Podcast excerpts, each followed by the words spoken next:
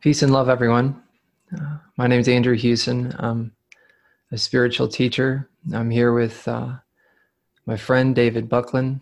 David is an author, a doctor, and um, a pioneer in the field of cognition and description, as far as I'm concerned. He's someone that I highly admire and uh, deeply appreciate. And we're here today to discuss the initial shift in identity, that which is commonly spoken of as awakening. David is uh, somewhat of an expert in this area. He's seen many awakenings over the years. He's written about it in detail in his book, Our Natural Potential. I myself have uh, witnessed this phenomena known as awakening, and we both uh, describe it in a unique way. So today we're going to be exploring uh, what this shift in identity looks like, uh, how it can show up, and then also moving into uh, a different stage or phase that uh, can show up uh, after this uh, initial recognition of what reality is. Thank you for being here with me, David. Oh, you're welcome. Thank you, Andrew. Yeah, we had the general intention to uh, discuss the stages in series. We had an mm-hmm. earlier discussion where we went through uh, the stages in a broad overview. And so now we're going to go back and uh, cover them in a little more detail. Yeah, um, yeah I, I, refer to them as, as uh, stages of enlightenment, and mm-hmm. you refer to them as contextual modalities. That's correct, yes. Each, each shift shifts are the context in which we experience. Yes. It shifts our sense of self and yes. our sense of the way we're and the way we're experiencing the world. It's like where we're experiencing from uh, shifts. Yes. And so it changes the context. It changes the the our relationship with consciousness. Mm-hmm.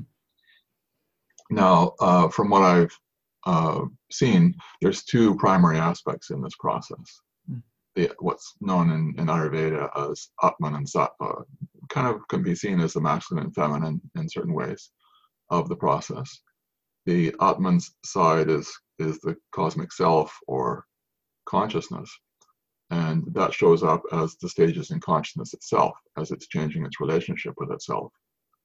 And then there's a primary quality of consciousness um, that determines the uh, some of the context in which that's experienced.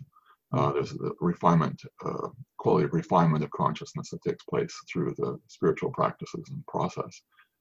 And some will um, emphasize one side of this equation, and some will emphasize the other. I thought it would be uh, advantageous, though, just to first talk about the approach, because mm. uh, a lot of people they confuse elements of the approach with the awakening. And, and uh, awakening itself is used in a really broad kind of way uh, to mean a number of things.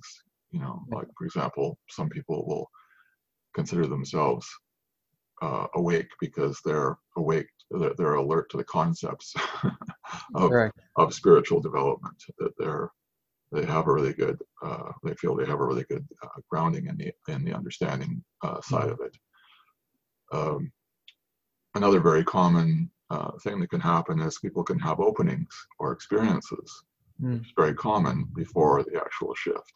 And so there can be uh, uh, nice big openings, but nothing that's sustained because experiences, they come and go.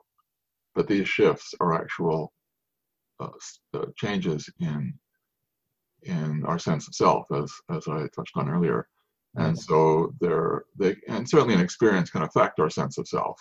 Sure. But an actual shift is a is a permanent shift that's that's uh, in in being. It's not a it's not just an experience. Yeah that's a, can, hmm? I was just going to say that's a that's a really important important point you're making about the the term awakening because it's been thrown around in so many different ways. Uh, as of late we see it used in reference to uh, feeling that we we know what's going on behind the scenes. Sometimes certain human beings, if they're involved in certain theories, uh, sometimes called conspiracy theories, they would claim that they're awake to what's what's really going on. Uh, and then the term awakening is used to to refer to something that really has nothing to do with what we're talking about here. It could also just refer to a basic personality change. I've heard people use it in in terms of, well, I had my awakening and now I'm a different person. But the way in which we're approaching it and speaking about it has to do with an actual fundamental shift in, in what reality is recognized to be. So it's, yeah. a, it's, it's, a very important point that you're making. Yeah. And it's not a it's not a, a change in the person. It's a it's a transcendence of the person. Exactly. I'll come back to that in a moment, though, because I wanted to go into a few more examples. That's that's another good example you mentioned. Um, then another one is uh, what might be called mind awareness. Mm. The mind has a quality of awareness to it, and when people become conscious of that mind awareness, particularly if they're using practices like uh, versions of mindfulness, mm. uh, it can amplify the awareness of the mind or, and the, the strength of the mind, and they can consider themselves, might call themselves awake. Um, but mind awareness is still, there's still a person, identified uh, ego there. Um, there's still a, a, person who's considering themselves uh, aware. Now, certainly these are might be considered stages of awakening, mm. uh, having openings and, and becoming uh, more uh, conscious within. Uh, those can be seen as steps in that process, but it's not the same thing as the awakening we're talking about. And then there's this other one that can happen. Now, sometimes people just simply wake up. There's just like a distinctive shift and, and they're there. And sometimes people kind of go in, in a few progressive steps, mm. uh, a, a, series of, of sub awakenings before the, the actual shift. And one of them is known sometimes as a jiva awakening, or uh, the, the, the jiva is kind of a, a word I equate with soul. Soul awakening. Oh, a Western word. It's it's kind of the the the point value of consciousness that it that experiences through this body mind. Hmm. And there's a shift that can take place where where the witnessing quality comes online. Hmm. So we it's like instead of being a, a me who who experience themselves as a person who's this body or this mind, um, there is a sense of being consciousness observing through the the body and mind. Mm-hmm. And the distinctive thing about this is it takes place 24 7. Mm-hmm. So even though we're uh, in deep sleep, for example, there's still a quality of alertness that's there. There's mm-hmm. still a continuity of, of sense of self. Mm-hmm. So this this can sometimes be considered an awakening, and in a sense it is, in the broader sense of the word. But what we're talking about here is a, an even deeper shift, mm. and that's when that Atman, that that quality of broad consciousness itself wakes up to itself mm-hmm. through the person. Yes. So we wake up from the person into being the the cosmic self, the the um, Atman or or uh, universal consciousness. Beautiful. Yeah. So we're it's actually infinity that is recognizing itself. Yeah. And so it's not the person that wakes up. It's it's yeah. yeah. it's the infinity that wakes up through the person and it's a subtle difference, but it's it's key. Very uh, key. Yeah, and it's it's interesting too because people when people wake up, they can often be surprised at its normalcy. Mm-hmm. Because there's a, when you read these things like we're talking about about qualities of of awakening, it can seem you know really uh, exalted and, and unusual and so on like that. But it's actually perfectly normal. It's a normal stage of development. It's just been a little bit more rare until more recently. Yes. And uh, that's changing now. Um, and there's, a, there's several key qualities of of the shift that take place uh, when there's a when there's a when that shift in being takes place. The backlog of karma, the the mountains of, of karma we have sitting there, um, are roasted. Those seeds of karma are all roasted with that shift. Um, but that doesn't mean karma is over because there's still the sprouted seeds that are already active in this life. Mm-hmm. Those will still play out um, after awakening. But there isn't that backlog anymore. And that brings a lot of uh, clarity because they kind of, uh, that backlog of karma has the, the effect of being kind of like a shadow or a fog in our inner experience. Beautiful. One, one quick point about that is that in in reference to the sprouted seeds or the the karma that is already operative a lot of it is going to be unconscious. So mm-hmm. it doesn't mean that oh i you know that which i know is there is the sprouted stuff. It, it, it includes a lot of things that we are not going to recognize or have recognized prior to the shift. Mm, it was laying on deep deep lay, uh, deep levels of sort of sediment uh, within within our experiencing. Yeah. Yeah, and then gradually, as we go through this process and become more and more clear, uh, those things become more conscious, and sometimes we're then able to process them on their level, like just as energetic, at a, you know, as a wave of emotion or as some fine experience or some some value, some feeling value, and resolve them on that level. Because you can think of karma as incomplete experiences. Mm. Something that, that we didn't complete for some reason, we were resisting or weren't able to process it at the time, and we hadn't hadn't uh, come back to it yet. And yeah. so just being able to experience that. But sometimes they're in a deep enough shadow for the, the bigger ones that we still have to live them out in our uh, in our uh, the field of action in, in our direct experiences. Yes. And this can be not just negative karma or, or you know difficult things, but it can be positive things as well. Hmm. Another key about awakening is uh, breaking that identification with the, the personal self. Hmm.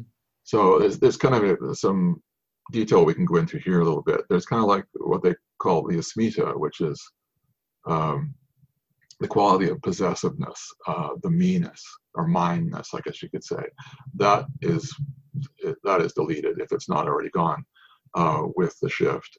Um, then there's the, the, the I sense, and that's um, well, there can actually be a sense of ego death. We'll go into this a little more as we get along to it with the awakening.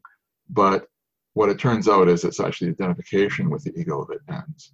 Yes. There's still a, a function of individuality that's required to live in, in this body mind. Um, we, if we, there's no sense of, of personal self, then we can't differentiate between our body mind and and the you know the stairs we have to walk down and so on. We have to be able to function in the world. So there still needs to be a sense of of this body mind as distinct from the you know the, the fork we're trying to pick up. Um, uh, so th- that quality is still there.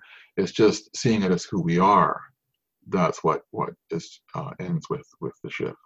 Yeah beautiful. There's uh, one of the ways that i tend to look at this is that the the shift also uh, can um, present a new sense of what I is. So in a way, the the former sense of I is left behind, and a new sense of I arises. But within that new sense of I, within that new sense of identity, there is still the intelligence of the processing centrality of the human ego that was there before, and so that that processing system continues to operate, but it's now recognized to be a spontaneous uh, flow of intelligence. So yeah, yes. we're not taking the the I sense is not reflected in that. So it, we're not taking credit for what has really always been arising in and of itself. Yes, that's a very important point. You know, one of the one of the uh, things that the ego does when it's identified is is it makes a claim that hmm these are my thoughts, these are my possessions, these are my emotions. Um, I did this, and it's it's really quite interesting actually because even in in uh, studies of brain physiology, they've found that there's there is a reaction time. There's a there's a time between stimulus, the body reacting, and then the mind responding. And it's only when the mind responds that the ego can process it because the ego is kind of on, on uh, mind and intellect level. And so it's it's taking a claim for having done something or made a decision after it's already happened. and that's even been recognized in the in our the way our physiology functions now in science. Um, but this is something we realize directly when we wake up. And it sounds it can sound a bit odd, but it's actually quite, as I mentioned, quite natural and normal. Mm-hmm. So so there's that shift out of a sense of doership, that I am the doer, and we're kind of this detached witnessing observer. Now, some of that, as I mentioned, can can that can the witness can come online prior sometimes, but generally speaking, um, well, for most people, it tends to come online with the shift, and there's that sense of being the watcher of our thoughts and actions. Yes. yes. Now, it really depends. There's kind of uh, degrees of clarity of the shift. Like for mm-hmm. some people, they're just a clean, you know, the, the shift is very clear. The uh, awakening is very uh, clean, and there's no falling back. Yes. Um, or there's very little falling back. There can be some uh, initial because uh, what happens is we with awakening we create this this open space of consciousness so anything that hasn't been processed yet tends to rush forward to be seen and there can be some there can be a period of, of unpacking after the shift um, and it, and it that's much, becomes much much easier when we're not attached to what's going on and trying to claim it as ourselves when we're just observing then we can just observe the process we're not as involved in it so it becomes much easier Exactly. Um, but um, sometimes that there's a less distinctive shift. Uh, I've noticed it can be quite key that when the, the shift happens, and the shift itself is just a fraction of a second, there's just this brief moment when the self sees itself. And then, the, you know, it's like a pop, click, you know, bang. and um, often accompanying that can be a wave of purification it's mm. quite common for people to have a wave of laughter or, or, or tears or, or both together. Mm-hmm. Um, and if it doesn't, that if that doesn't happen, quite often um, that means that purification has to, has to happen afterwards over time, and the shift itself isn't as clear. Uh, I'll make so one point about that as well. Just to clarify for the viewers, you know, when you describe that sort of click shift, that will be how many uh, experience it, but sometimes it will be much quieter than that, almost like a uh, like a block of ice melting or something sneaking. It's a sneaky, it's a very sneaky shift, and I've noticed a tendency in those that would consider themselves seekers or you know move to seek after awakening to look for an event or look for a happening. And that can oftentimes be a great limitation to the actual naturalness of the of the unfoldment because it's perceiving it would take perhaps what you just said and then interpret it in terms of time and space and causation and things like that and not recognize that it is an expression of grace and it's yeah. a natural flowering and it's not it's not an event in time because it's really the end of the dominance of what appeared to be linear time in in that sense yeah. Yes i, I very much agree. That, that's one thing that's really important to understand about the shift too. We don't wake up because of spiritual practices. Mm. and most of the time people don't wake up during spiritual practices. Yes. What spiritual practices do is prepare the ground so that when uh, grace happens uh, then we're prepared mm. and it doesn't come it's just a wave of opening and then falling back again um, we were able to sustain the uh, the shift, uh, the, the, the potential. But yes, grace, uh, essentially the hand of the divine, and it takes place out of space and time and and all that kind of thing. As you mentioned, it's kind of like this this moment of of seeing, and sometimes um, actually for quite a few people, because no, nobody has any uh, typically has any experiential reference points for for, for the shift. Yeah. And so we you know we can get a lot of concepts about what it's supposed to look like, but the actual shift is is, is something completely new. Mm. You know, like when when I first shifted, um, it was very clear and distinct, but I had no idea what it was. Mm-hmm. Even though I had you know years of studying studying this, it didn't match any of my concepts about it because the concepts are never it if, if it mm. hasn't been the experience. And then after about a day and a half, I realized what it was. Hmm. It became clear what it was. And then, you know, I basically had to throw out all my understanding of what the shift was about and then bring it back again in this new context. Because now I was seeing that, oh, what my teacher said was accurate uh, but how I had interpreted, it, how I had, uh, how I had, uh, yeah, the concepts I developed about it were were not. Yeah. Um, Beautiful. But, yes. When, when the shift uh, unfolded here, it was there's this deep sense of familiarity, like you were referring to earlier. Just this, um, and I I've just sort of described it afterwards as um, feeling like I was a fish that was sort of flopping about on the shore and was just placed back in the water. And really, that was the nature of my my whole apparent life. Um, and it is just an it's a it's such a such a natural uh, recognition and and uh, such a an, an at homeness, you know, uh, can be present in that. Yeah, it's interesting because some some teachers even say that we're all already awake, mm-hmm. Um, even suggesting there's nothing you need to do to to awaken because you're already there.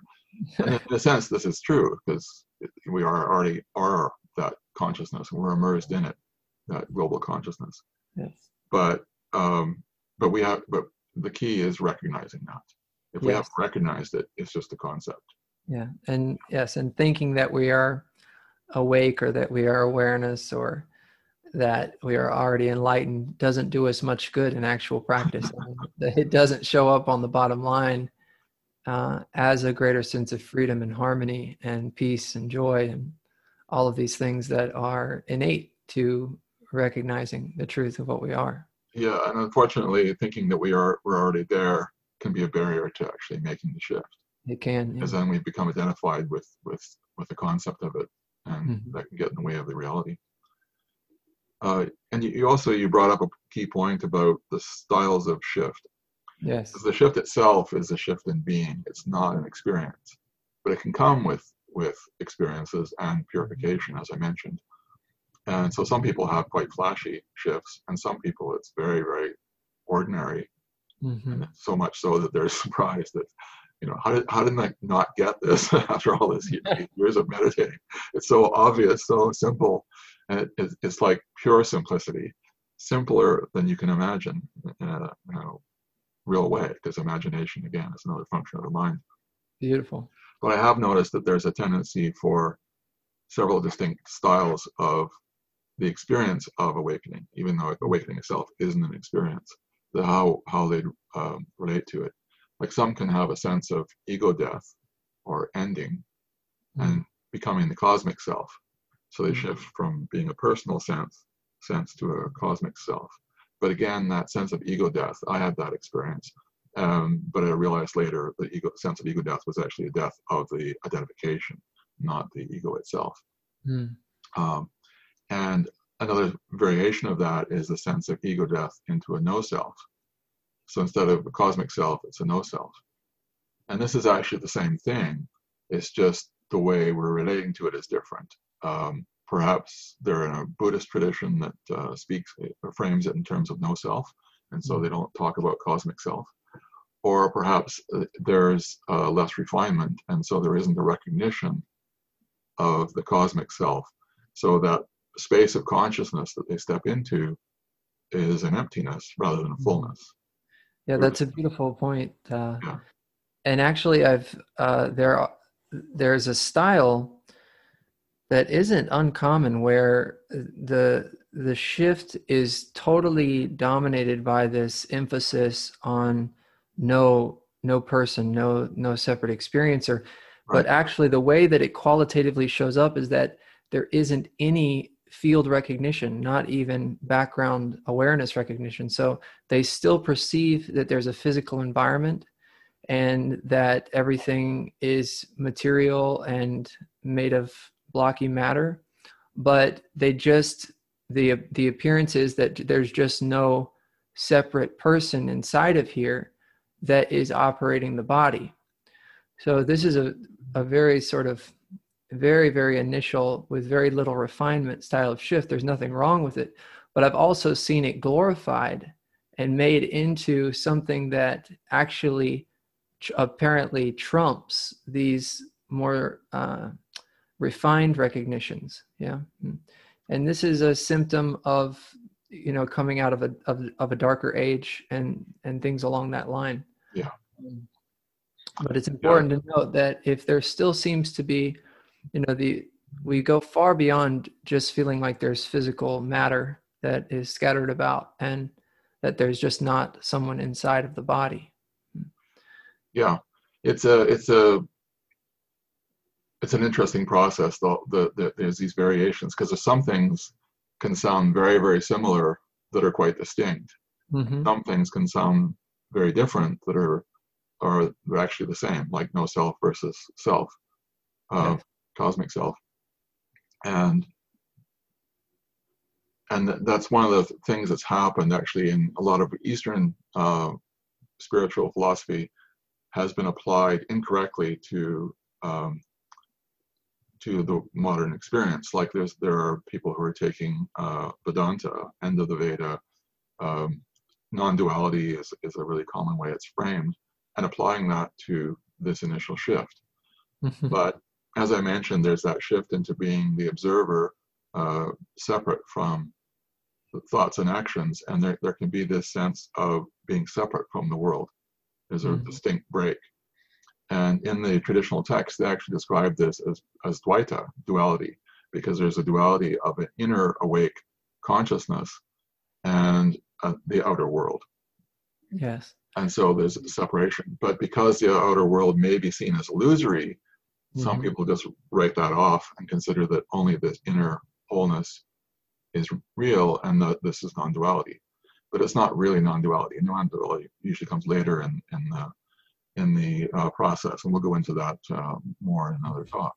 Yes, that's yeah, that's a great point. So what you just described, as far as that sort of the inner wakefulness and the and the recognition of oneself as the field of underlying awareness, that's still much more sophisticated than the the style that I described earlier. Not sophisticated in terms of superiority, but sophisticated in terms of its qualitative recognition, mm, and and at least being a little bit uh, closer to recognizing the reality of infinity, infinity recognizing itself. The first uh, style that I described is one that really doesn't have too much to do with infinity. It all it's focused on is that there's no separate individual inside of the body. And I wouldn't even really consider it a shift in identity because there isn't a new recognition or a fresh recognition of what the identity is. Yeah, and it can also lead to a really dry, flat kind of a uh, super uh, dry. Yeah. Yeah, because there's no richness or fullness uh, to it yet. And then um, when the purification comes in that context, oftentimes it can be a little bit of a struggle because the tendency is to negate or to push away a lot of that baggage that is coming up actually isn't being given attention and resolved so yeah. some even it's even possible that some new karma is being created in that situation. Yeah, um, and they're getting in the way of the process that will help that clarity come forward. Exactly. Yeah. Um, another style is when the sense of personal self seems to expand to become universal. Mm-hmm. So rather than a, a, sense of break, the, shift, the identification shift shifts from one to the other in a process that it, that feels like an expansion. I haven't seen too many cases of that, but I have seen a few. Another style is a devotional or a related surrender of the ego uh, mm-hmm. style, and there's a perhaps a sense of yoking to God mm-hmm. um, in that process. So there's a um, awakening itself is a form of surrender in any case because we're letting go of the ego identification and mm-hmm. surrendering to that greater sense of self. Um, but some some people are on a more purely devotional path, and uh, uh, and so that's that the the heart uh, process is more dominant in their case. We'll go into that a little bit more as we get to that part. Yeah. Um, but that's another uh, possibility, mm-hmm. and um, and then the fifth kind is the kind that um, that you mentioned earlier, where there's just a really quiet, gradual shift, like a melting of the ice or an oozing and uh, where um, there's a sh- the shift takes place, and it's interesting because when you are the self and someone wakes up nearby you, it's the same self that's waking up. Yes. So it's like you experience their awakening. Mm-hmm. However, what you experience is not necessarily what they experience. Yeah. Uh, because if there's more, a little more fog there or whatever, not not quite as much clarity, then they may not clearly recognize it, or they can see it, but it's not distinct enough, and and then the mind gets involved and, and doubt uh, comes up because until that there, there's a series of things that have to resolve be resolved until the mind uh, stops trying to come back in and, and take control again. Mm-hmm. Uh, that's a there's a whole process involved with that. Yeah, um, that's a beautiful point because uh, it, it it may uh, burst some people's bubble, but there's only one that that wakes up. yeah. There's there's only one reality that realizes itself, and it's not our uh, uh, sense of personal individuality on that level. Yes, and you've mentioned another type of, of awakening more recently that I haven't seen yet. Yes. Um, and that, um, see if I can describe it from my perspective. There's uh, consciousness is aware of itself globally, mm-hmm. And there's there's basically a, a, an observer side. There's the object side of experience, the world, mm-hmm. and then there's a process of experience between them. Mm-hmm. Usually, people become conscious of the observer side first, and they wake up through recognizing consciousness as the observer.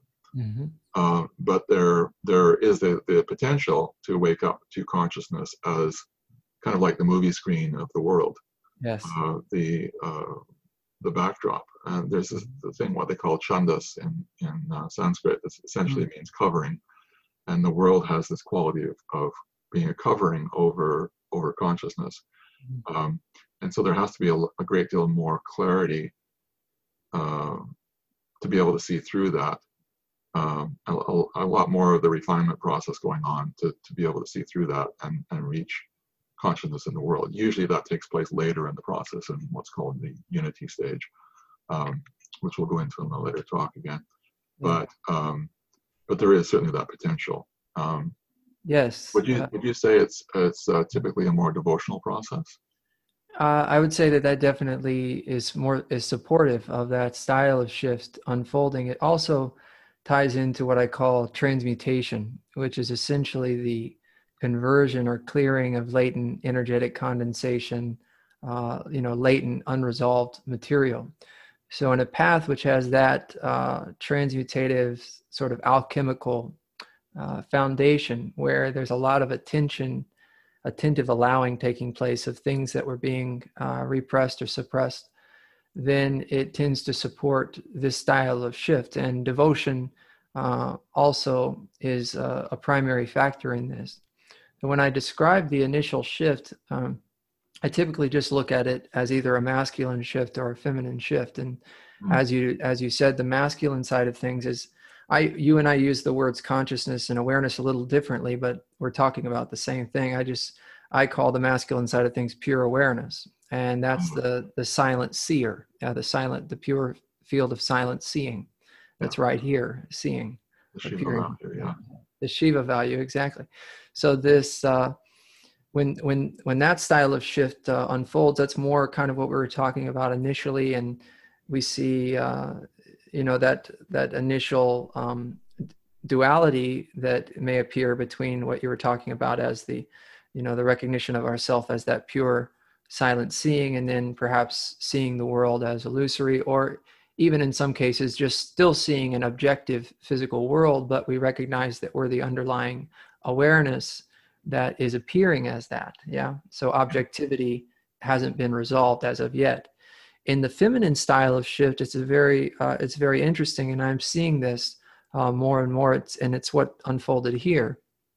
Um, the the the full uh, vibrancy of this uh, almost like uh, an aspect of the field which um, could be visually described as something that is similar to heat rising off the top of a grill yet all pervasive it's a clear uh, bright, uh, vibrant field uh, that has a um, an aliveness uh, to it. Yes, yes. and this um, this aspect uh, begins to recognize itself um, and recognize itself as what at first appears to be the filler for what previously was perceived to be empty space. So the sense of empty space uh, disappears, and in a feminine style shift. Uh, what also often takes place is that there's recognition of oneself in the dynamism. So perhaps I'll give an example of my, my own. To see a flock of geese flying by, I saw that I was the flyingness of the geese flying by. um, or different things like this. Now, this was in the initial shift. Mm-hmm. What also can take place on the feminine side of things, which also takes place on the masculine, but it might just show up a little differently, is that with the with the disappearance of what was previously deemed to be space, there's the disappearance of what before seemed to be distance.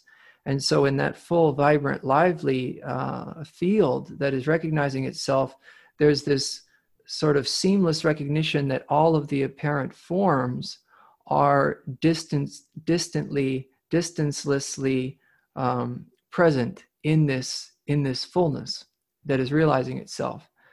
And you know, it just depends on the uh, on the degree of refinement, I would say, or on the degree of uh, um, emphasis on that side, or just the sort of karmic potentiation of that but it also tends to be a little bit more blissful. So we have on one side the blissfulness, and we have the other side the peacefulness. So the the masculine style shifts are characterized by a deep peace, a deep peace, oftentimes.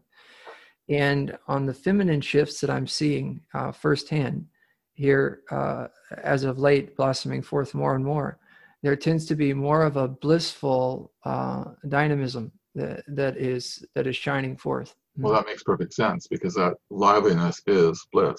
Essentially. It is bliss. Yes, exactly. So that's alive.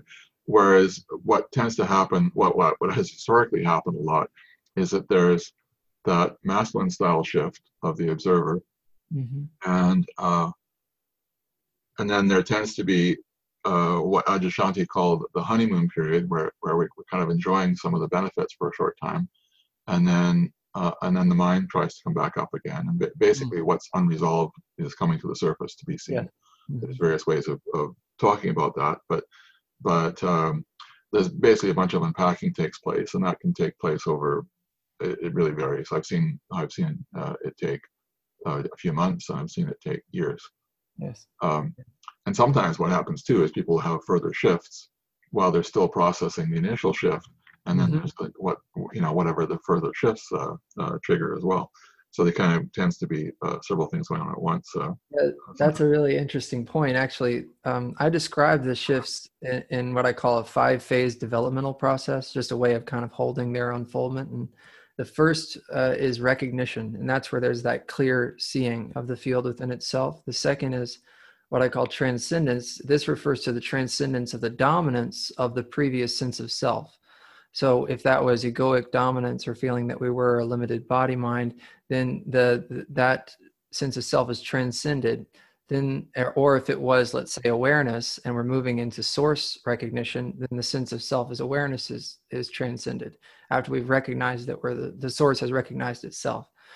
So then the third is uh, what I call stabilization, which is uh, these are all sort of progressive, n- nuanced processes, but anyways it's just for fun and also helpful in a certain context.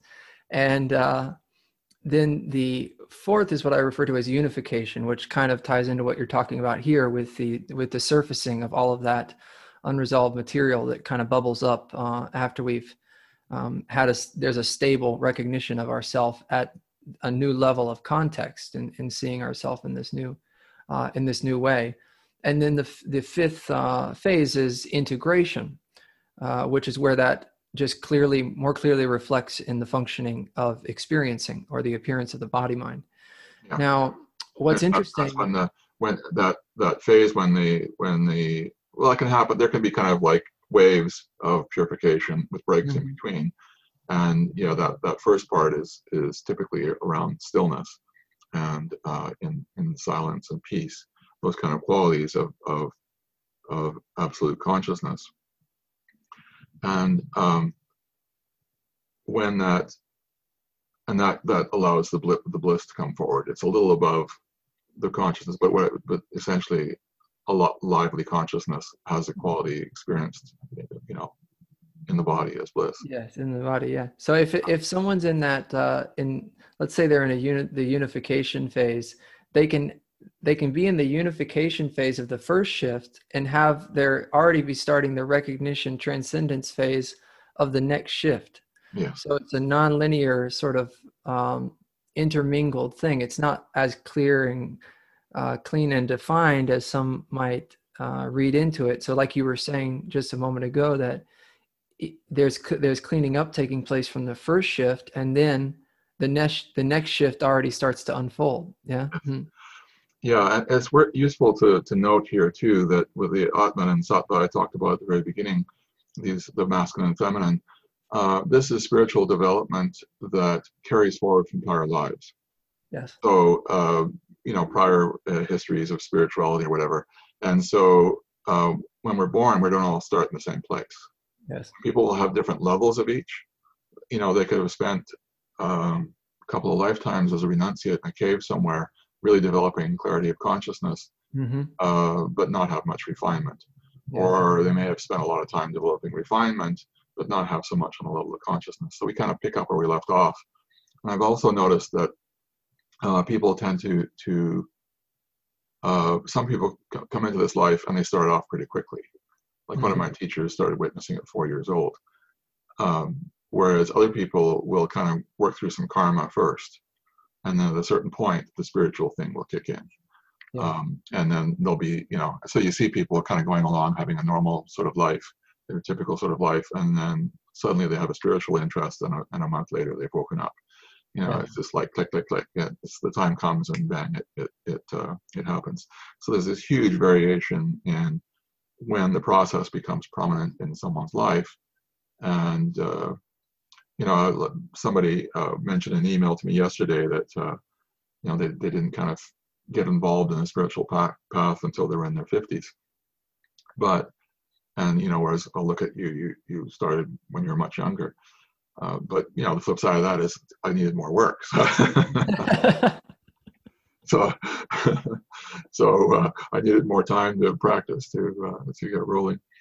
Um, yeah another another quality that comes online as the clarity dawns too is is that um, or becomes more apparent is with the intellect. Because when the ego is identified the intellect associates itself with the mind. Mm. and the mind is kind of swept around by events and and experiences and this kind of thing. It dances around so the, the intellect kind of gets uh, and some people like like uh, scientists and so on train the intellect to be a little more uh, reliable but after the, the shift, the intellect comes to associate itself with that silent being, that mm. inner being, which is timeless and eternal. So the, the intellect becomes much more what it's called resolute in the in the old text, and it becomes much more stable. And that gives the ability to really helps the refinement process and the ability to experience on much, much finer levels. Mm. because there's there's a quality of stability in uh, deep levels of experience uh, and in the refined levels of the the uh, senses. Um, so the senses have been, for most people, of going out and, and identifying themselves with objects in the world. Um, you know, with the spiritual practice, we turn inner, and then through refinement and the resolute intellect coming online, we're able to uh, experience much finer details. I mean, a lot of what we talk about may be completely foreign to uh, a lot of people, mm-hmm. uh, but at a certain point, you know, it becomes normal and obvious. It's not exactly, yeah, and that's wildly special. Mm-hmm. Yeah, I've been mentioning uh, uh, uh, quite a bit lately um, how anytime that a brother or sister uh, receives the gift of, of this grace and, and a shift in identity, it's really a joyous occasion for all of us and uh, and a reason to celebrate. Um, sometimes what can happen.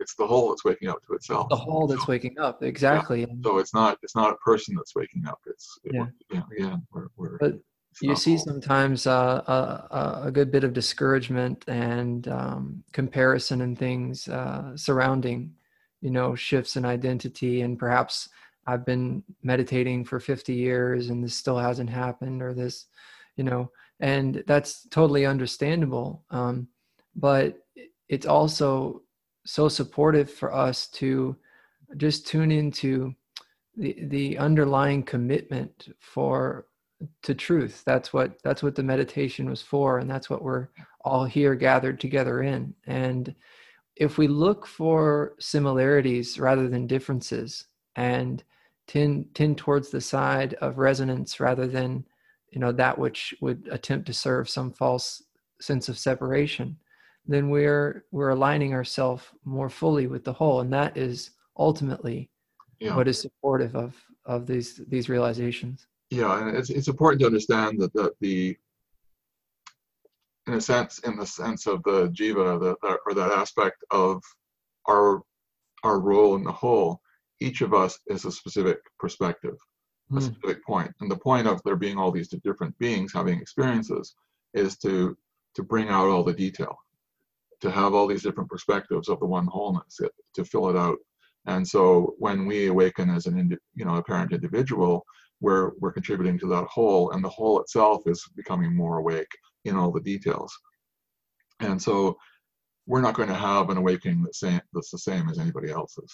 Yes. And, and our, our purpose here is to have a distinct is to have distinct experiences mm-hmm. there is a, a, a standard underlying process yes but how we're actually going to experience it and how we're going to relate to it and stuff is going to vary a lot and so yeah. there'll be teachers that will, will resonate with a lot. And uh, I mean, because you've had that kind of process, then people are going to be attracted to you who are going to have a, a similar process. Exactly. Uh, yeah. yeah. And um, yeah, so it's, it's a, but, but at the same time, one of the reasons I wrote the book is that there's people that are in traditions and their unfolding is taking place in a way that's different than that tradition describes. Mm, my own, yeah. my own was as well.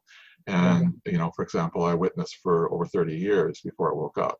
Mm-hmm. And one of the teach, you know, standard things in there is witnessing full time means you're awake. Um, but, but, and that's often true, but not always. there are, yeah. you know, several people who've been witness for quite a long time before they woke up. Mm-hmm. So there was that partial stepping back, but still an identified ego. Mm-hmm. Um, so consciousness had become awake, but not awake to itself. Yes. So it's like a semi-awakening, but still identified, so it doesn't really qualify in the same way. Right. Another thing that's really uh, useful to touch on is the Kundalini process. Oh yeah. And, and the main thing to talk about there is, is that it's the Kundalini isn't causal.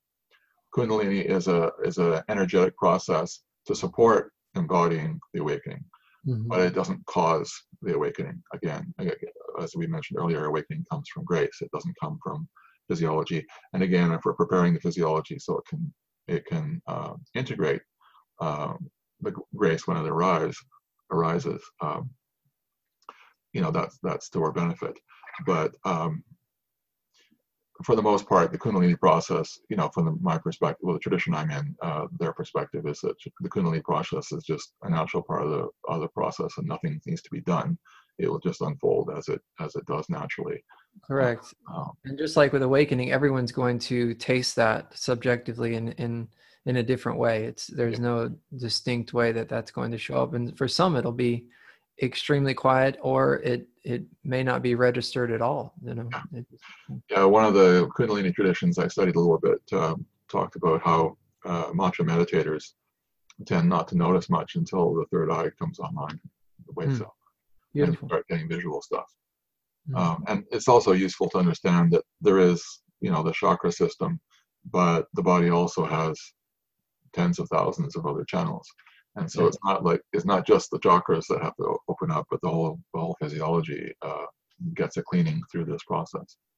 Yes, yeah. So let's touch on that just for a second because there's a lot of different things that can show up in reference to the body and and uh, and um, in in reference to different tensions clearing out of the body and uh, sort of stored stored energies that are surfacing and it uh, the understanding of allowing which you're always talking about on your blog and i'm always talking about is, is is such a powerful understanding you know when it comes to the to the whole unfoldment not just the initial shift and yeah. uh, we've lived a lifetime of of you know, an, an identified ego who's t- making a claim for all this stuff, and so the ego wants to feel in control, even mm-hmm. though it's not. It, it, wants to feel in control. Essentially, it's, it's like it's like a um, the ego has a useful function, but when there's no there, there's no perceived master, there's no larger self conscious,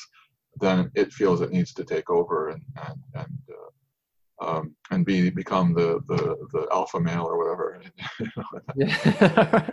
and uh, unfortunately, it makes a, a, kind of lousy master. and uh, so it's it's a it's a major improvement when we can step out from under that.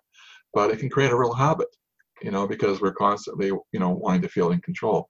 So there's this whole process of letting go, uh, all these layers of in the body and the emotions and the mind and the intellect, mm-hmm. all this kind of layers of, of letting go of, of places where we've been trying to hold on and and um, and there's this kind of the the yoga sutra talks about it in two ways that there's the grasping of what we want and a resistance to what we don't want mm. we're not we're not experiencing what's arising in a neutral uh, innocent way we're trying to control yeah. yeah. we're trying to control and manage everything and, and so it, it basically gets in the way of the, the, the irony of it all is is that nature wants to support the whole world wants to support our process and and back us up but we've been getting in the way yeah. causing you know the suffering uh, essentially has come out of not understanding what's taking place and getting in the way of the process and so we're fighting we're fighting the world and uh, and suffering. Yeah. Yeah. Mm. beautiful point. One thing i will say about the in the uh, the grasping and rejecting is that it's not a matter of that not initially arising because we have those conditioned tendencies that themselves are the grasping and rejecting.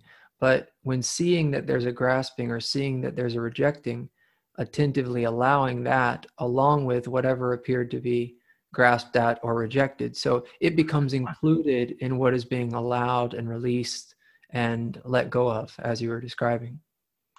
Very good point. Yes. Yeah.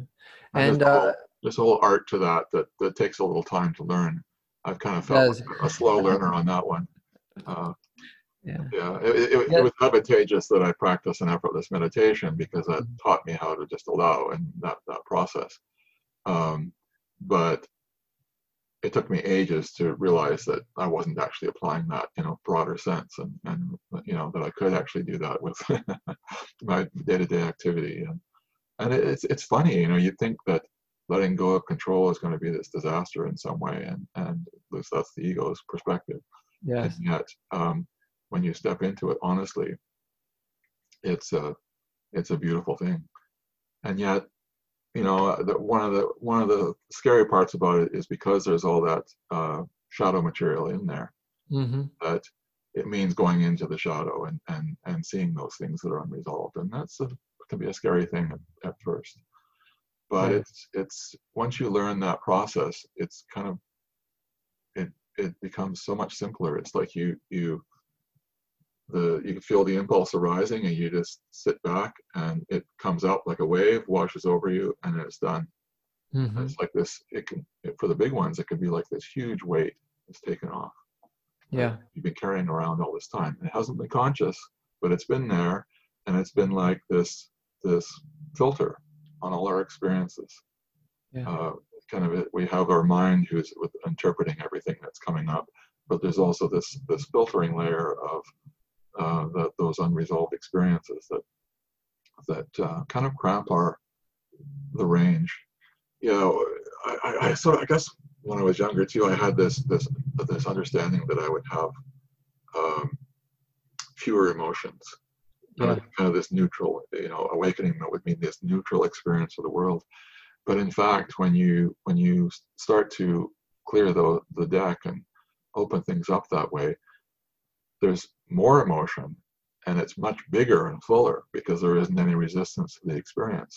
Hmm. But that brings a richness to life that and it's not like you you get overshadowed by it though because you're you become this this uh, established universal, universal consciousness but you've got this much bigger space in which to have experiences. And so they can be much fuller and richer and and more profound. Yeah. Less restriction surrounding those things yes. Yeah there's also the possibility that you know some will experience uh, changes in sleep habits and the way in which sleep is experienced yes. uh, in general. I know that you you wrote about that in your book and uh, how uh, you know the that that sort of 24 uh, 7 um, seeing comes online and uh, and we no longer feel like we are uh, asleep in deep sleep in, anymore in the same way. Yeah, yeah. No no that, that's actually a good point too because that that sense of witness when it first comes online it can be quite uh, an odd experience. Mm-hmm. Uh, and some people have find it a bit weird or even freaky.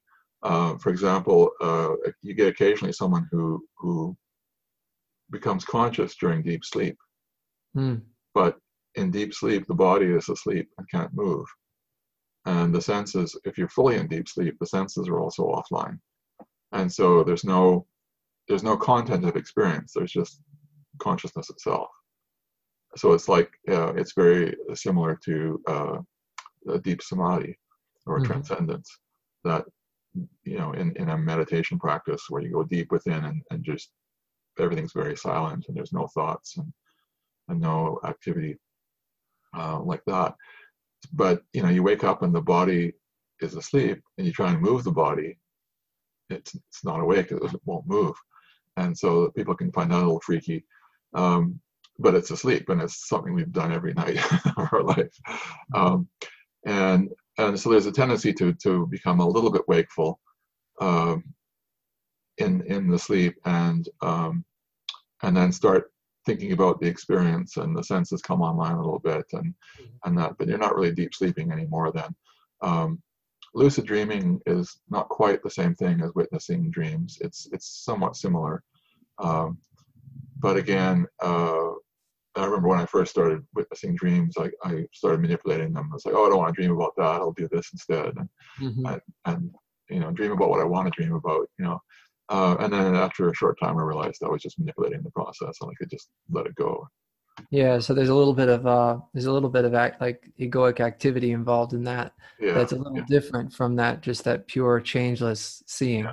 and uh, that sheet of awareness yeah that, that, that eventually once you just let go of that whole process and then then it's just there's just a presence and it becomes that sense of being conscious is 24 7 yes it's not necessarily also, active and experiencing but it's it's like there's a continuity that's there exactly yeah that's i was just going to go into that there's a you know uh, what develops too as the feminine uh, comes online or just depends on the way the shift unfolds but there's a seamlessness in the in sort of the dynamic intelligence that appears as the movements from waking to dreaming and deep sleep and and we just sort of tune into this seamlessness of of of the three states where they're not really the differentiation isn't registered in the way that it was before when there was a sense of identification with being the waking content and and so on and so forth um, also, everyone can have different experiences uh, or a different experience when it comes to the way in which uh, sleep appears to change or even the, the quality of awakeness uh, during deep sleep and and dreaming. I get some questions about this oftentimes, like how, and I think I even asked you uh, when we when I first emailed you some uh, couple years ago I said, "Do you still dream?" Because I would never hadn't heard anybody talking about pure divinity other than you. So I was just, uh, and you said, "Yeah, it's still there's still dreams. They're just you know processing out experiences."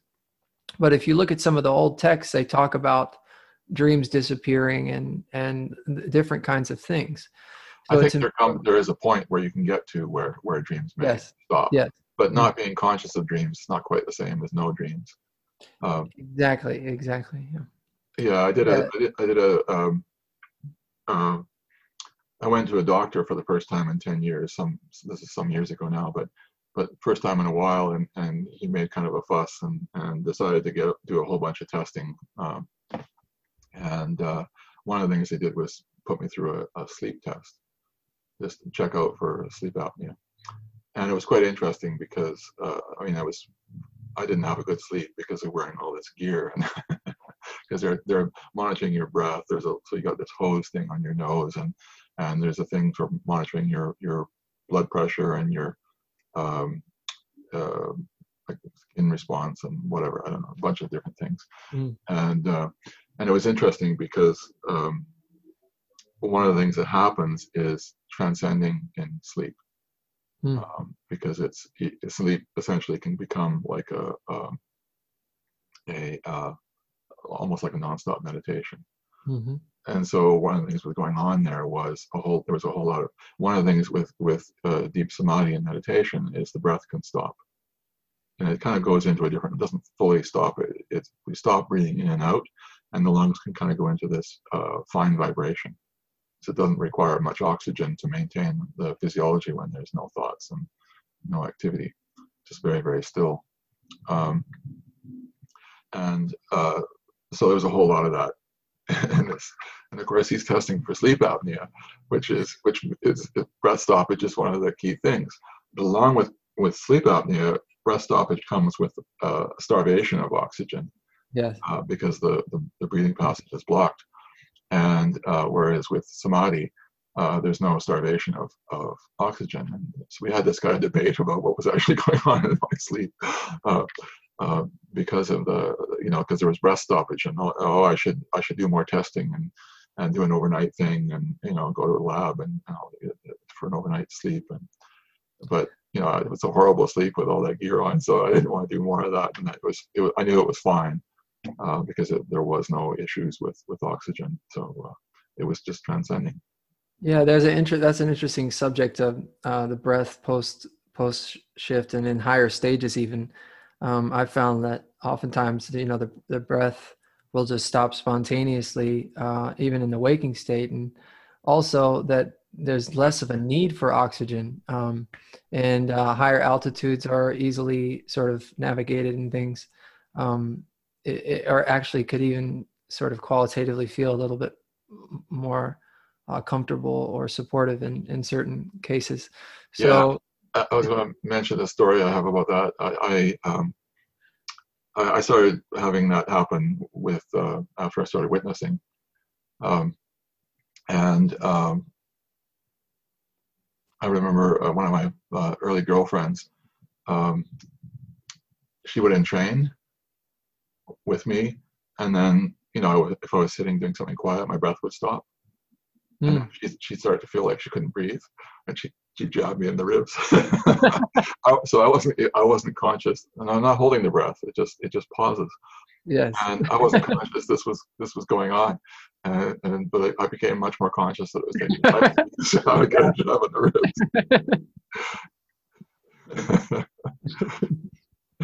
yeah, it seems that you know. I guess from the ego's perspective, these kinds of things might seem like, oh gosh, uh, but it's really it's so it's so effortless and natural and spontaneous and, and uh, it doesn't feel unfamiliar or foreign or scary uh, in that in that way. Mm. right it's, it's just that right, right at first it can be new and but it comes up if there's no context and this is why it's valuable to have conversations like this because if something does come up and the mind doesn't know what it is then there can it can cause fear even though the experience itself isn't fearful yeah, and that goes back to what you were saying. It was so relevant, uh, just about the the kind of sense of letting go of control in general, and how that ties into the initial shift and the and the awakening.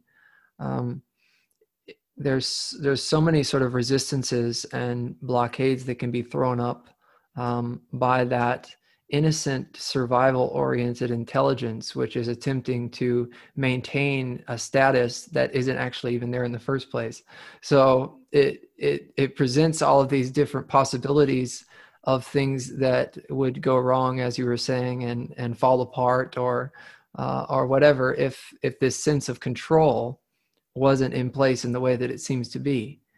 And it's it's i'm so grateful for those that had the courage to say uh, no it's not like that actually. It's moving in the direction of greater harmony and and greater flexibility and a greater level of intelligence and capacity to function dynamically in this experience. It's not a, a removal of that. It doesn't uh, take away from our ability to to be present and to make decisions. And like you were saying before that resolute intellect comes online and that can show up as a precision and in, in, a, a way of uh, you know and a decisiveness a way of um, spontaneously navigating the experience uh, that doesn't have anything to do with control we're in tune with those laws of nature that you're always talking about and and there's a there's a great degree of intelligent simplicity that is expressing itself. Beautiful. Beautiful. I know. No, I was going to say there's another another detail here that um, that we should cover um, that explains a little bit about some of the stuff we've touched on before. Consciousness itself has what in in the Indian tradition um, consciousness itself has three fundamental qualities. Mm. Um, they're basically what's called tamas, which is essentially inertia, rajas, which is fire, action, transformation, and uh, sattva, which is purity or clarity. And um, so there's this process of awakening in consciousness and then a process of shifting from a tamas dominated physiology into a into a sattva dominated physiology through the process of transformation through the process of rajas. And um, so one of the things when our physiology when when when uh, tamas guna is dominant in our, in our uh, consciousness then we experience the world as solid and real that, that's the, the prominent thing. When Rajas becomes dominant, then we experience the, the world as illusory. And this is something that this is something that Shankara brought up, uh, an ancient sage, uh, and that's quite prominent in in uh, non-duality uh, circles and stuff, so framing it that way. But that's actually just that's a perception mm. of hmm. the world. It's not fundamental nature of truth. It's a, it's a phase of, of the process. And then the third uh, stage of that is is uh, when sattva becomes becomes more dominant, and then the world is seen as as lila, the divine play, mm. and and some clarity is required for the for the shift to take place. But there is I haven't seen any myself, but I think I've seen some examples where someone who wakes up with tamas dominant is less common, but there's tend, going to be tend to be more rigidity and inflexibility, more fundamentalism, mm-hmm. uh, that kind of thing. Uh, where Rajas more dominant, then there is that sense of, of world disillusion, um, the no self, emptiness kind of uh, process is mm-hmm. a little more typical. There's some variation in there. Whereas when sattva becomes dominant, then um, the refinement, it really supports the refinement process, that clarity. And uh, we're able to, you know, penetrate you know the the the covering, the the veils, uh, I call the the the, the fog and, and, smoke and hmm. shadow, whatever I call it, uh, uh, is clear enough that that uh, um, much more refined values can be can be experienced. It's kind of they, they sometimes talking talk about it as as uh, polishing the stone. Mm. So the this is key for the next stage to unfold. Um, what has been happening a lot in the West uh, in recent uh, recent times is there's a lot of people who are having that initial awakening and later having their unity shift with not too much of this next stage. Um, however, if there's enough refinement going on, then there's that and and healing. Uh, then there's that potential for a stage that's uh, been called God consciousness or or celestial consciousness. So there's the there's been that inner shift where we're no longer the doer, and yet the body still does. Mm-hmm. Still acts, we still do things. It just takes care of itself, like our breathing and you know, heartbeat and so on, like that. Things still just happen, and there's still some. It's not like there's no more uh, free will. There, there's still, uh, as humans, we still have enough consciousness to to make choices about certain things but just much more of our our uh, actions just become spontaneous and and also spontaneously correct. Mm-hmm. Sometimes there can be like, oh, that doesn't seem like the right thing to do, or I don't know if I want to do that, but it feels like it's the right thing to do, and so you do it, and then you find out, okay, this I can see why. Um, and so with refinement going on, there is a process where we unfold doership, like what's actually uh, causing things to happen, what's actually acting through. And we actually can discover that our, our body, uh, there's what's called devata, the, the, actual doers, the laws of nature is kind of a generic term I use also. Um, essentially, it, there's um, the laws of nature can be perceived through two modes. Uh, one mode is the impersonal, which uh, is the, through the intellect, where we, we, we view them as principles and laws of nature and uh, functions in, in the environment. You know, um, science studies laws of nature and so on like that in that way. Uh, but in the personal mode, uh, which is more seen from the heart instead of the intellect, uh, those laws of nature are personified. Mm-hmm.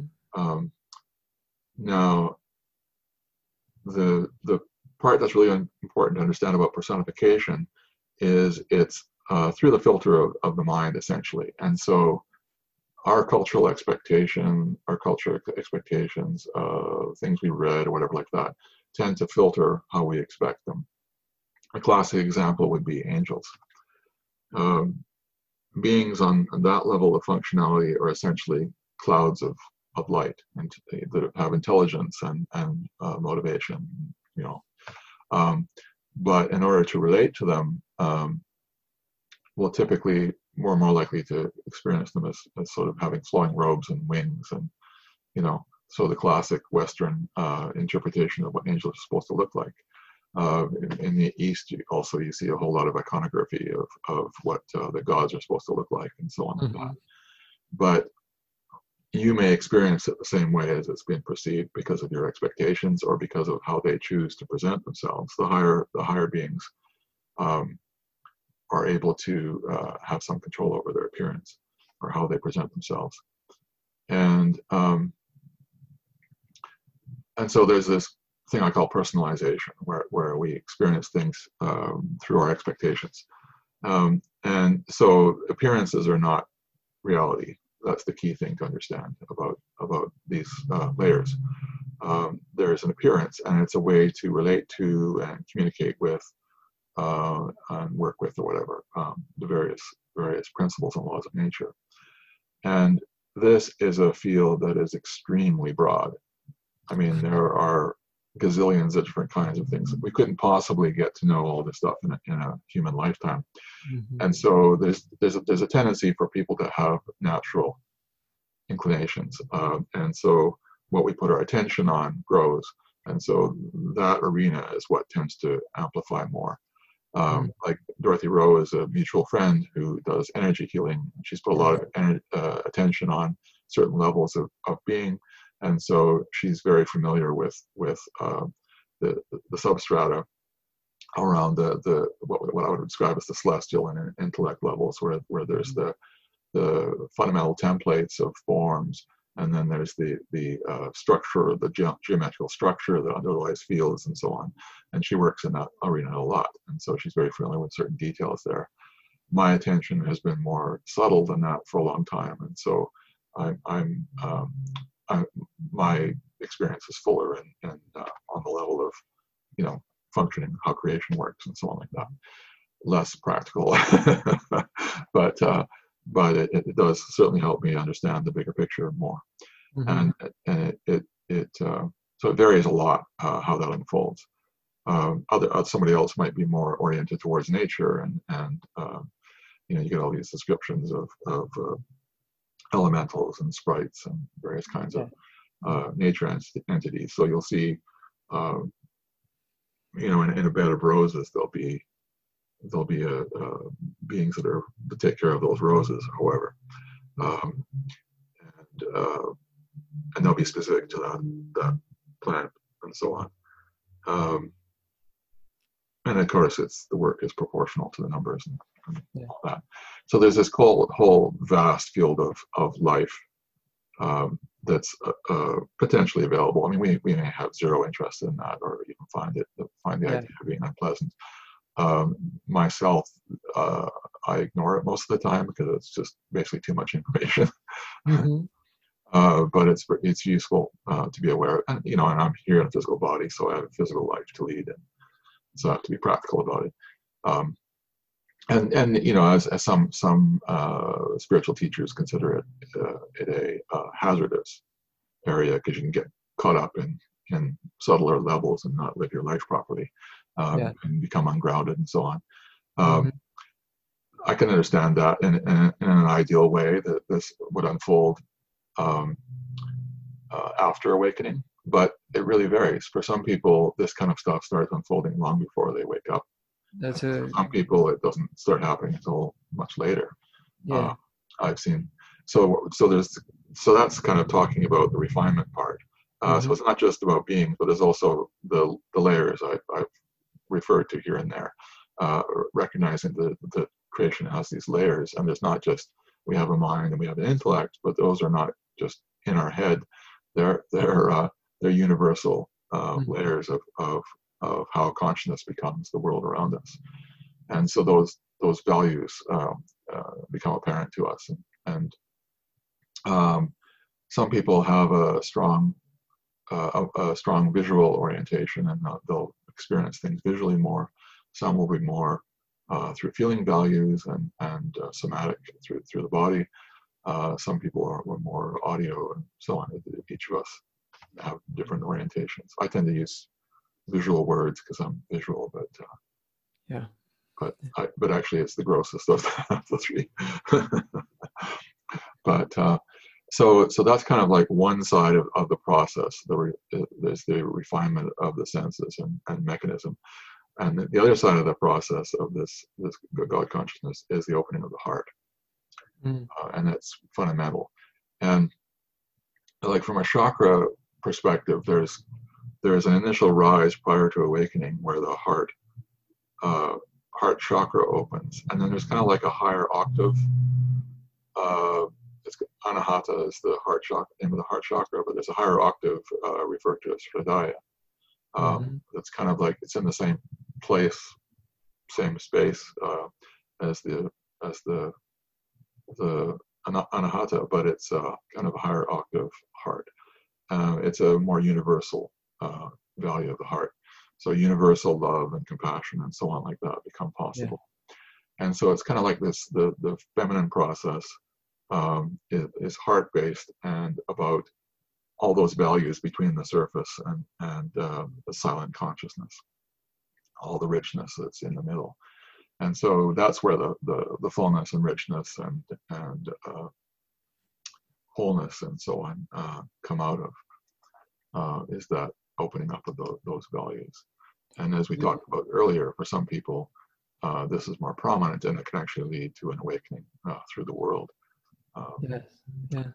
The uh, one of the things I wanted to mention about your, your when you're describing sort of the uh, the process of refinement in, refer- in reference to recognitions of various um, subtle beings and things like that is that you know I have seen that take place prior to a shift and it can be a you know distraction and sort of um, get a little bit floaty and airy and sort of you know uh, wafting about with the the breezes of whatever. Yeah, uh, the, the, other issue is there are some beings around who are really happy to have your attention. Exactly. And so they'll they'll be manipulative and and kind of um, uh,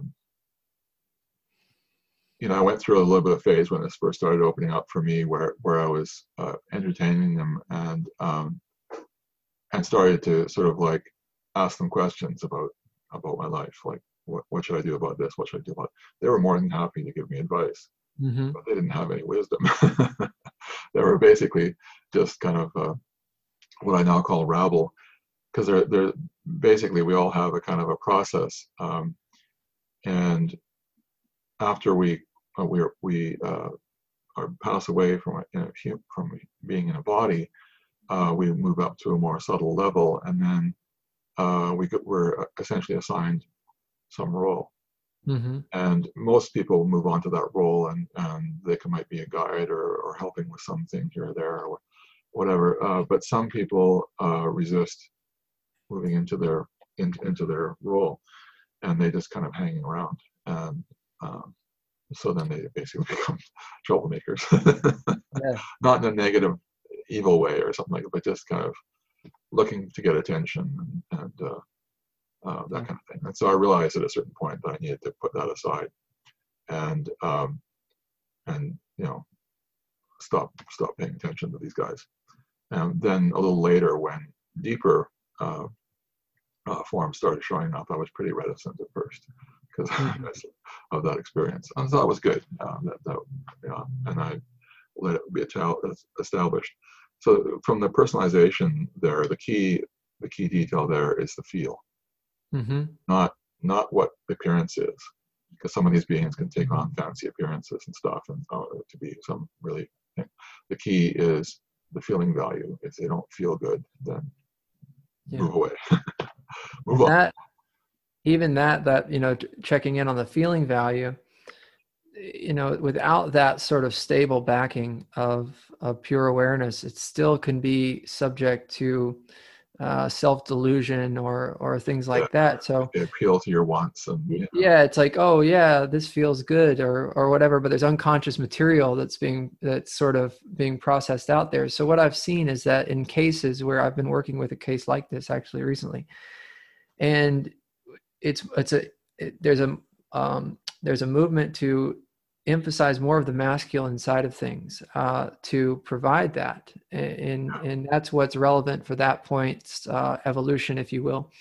And also it can be linked to certain grounding things like you know uh, keeping a daily planner and being more in the appearance of time and making sure that you're you know here taking steps in the you know the perceived physical dimension and those kinds of things yes. Uh, otherwise it could it could just be uh, another sort of distracting thing. Another possibility, too, that takes place actually is where there can be a subtle level of identification with the refined value of seeing different things and all that. And it can actually become a multi incarnational journey uh, of um, getting sort of caught in that identification. Yeah, and it can be really difficult. Uh, to, it's a it's like a bit of a sinkhole.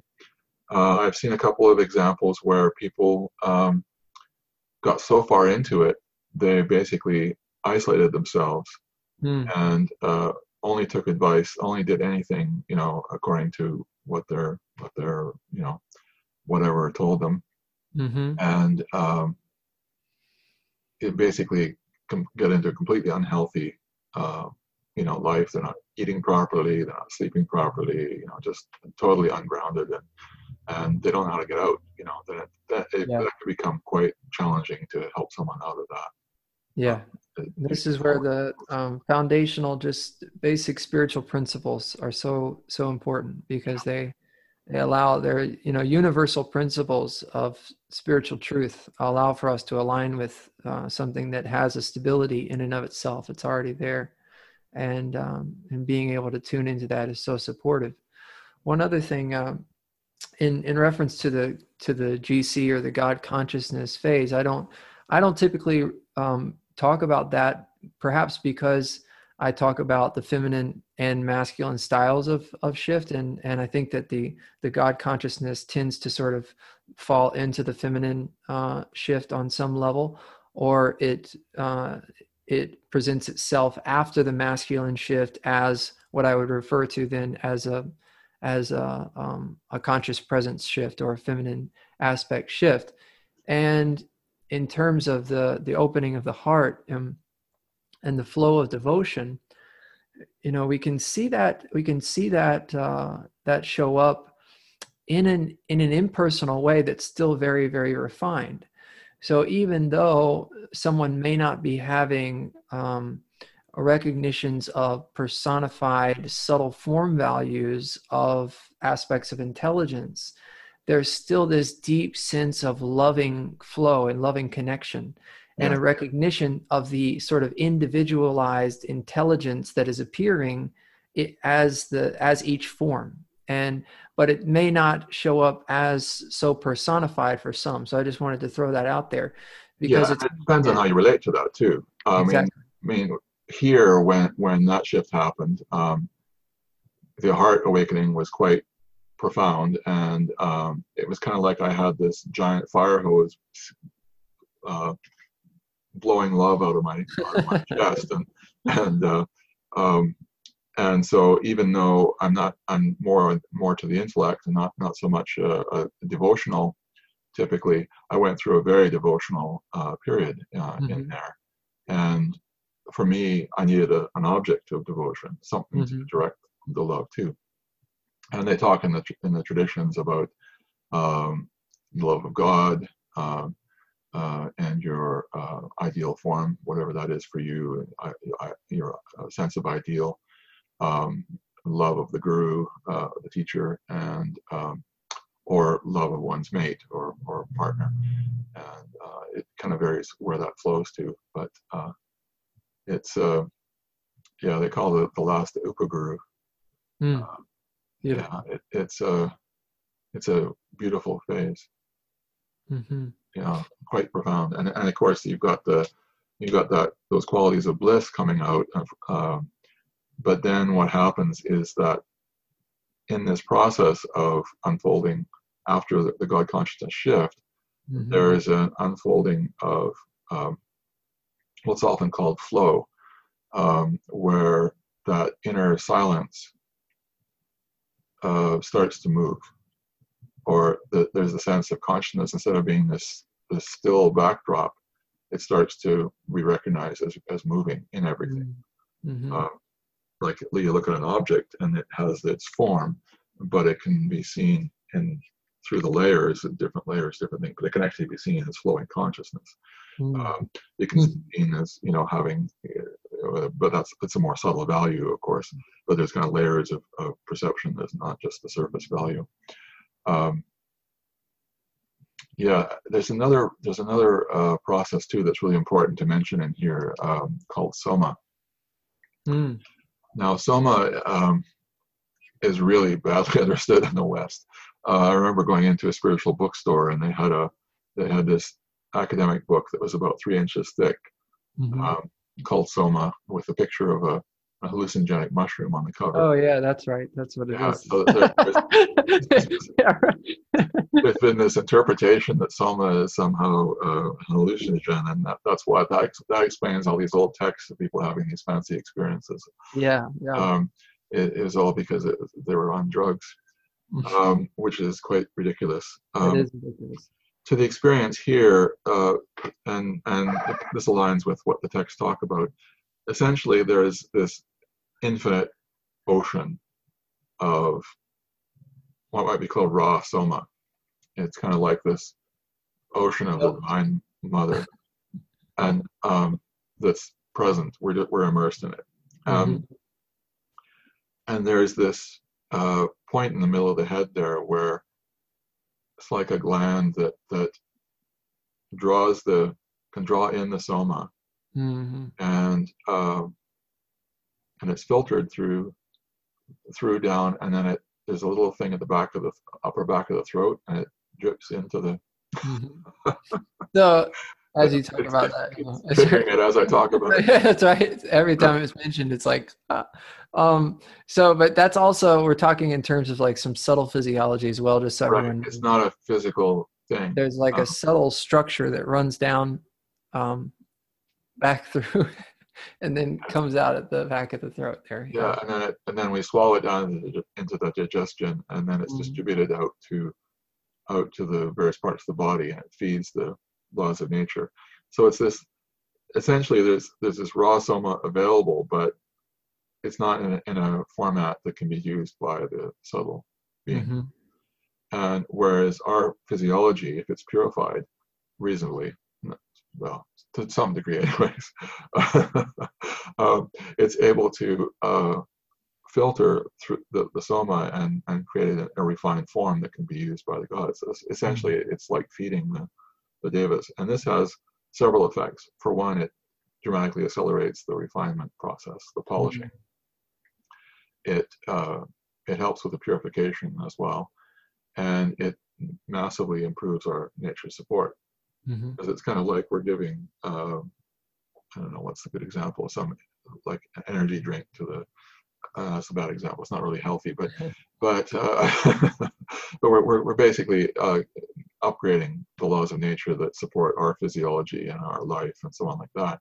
And it also tends to attract laws of nature that are um, free agents, I guess you could say, um, yeah. that are able to move around. Um, and so uh, it, it really not only does, you know, stop falling away from resistance and, and, and grasping, really help our nature support, but then we start feeding them.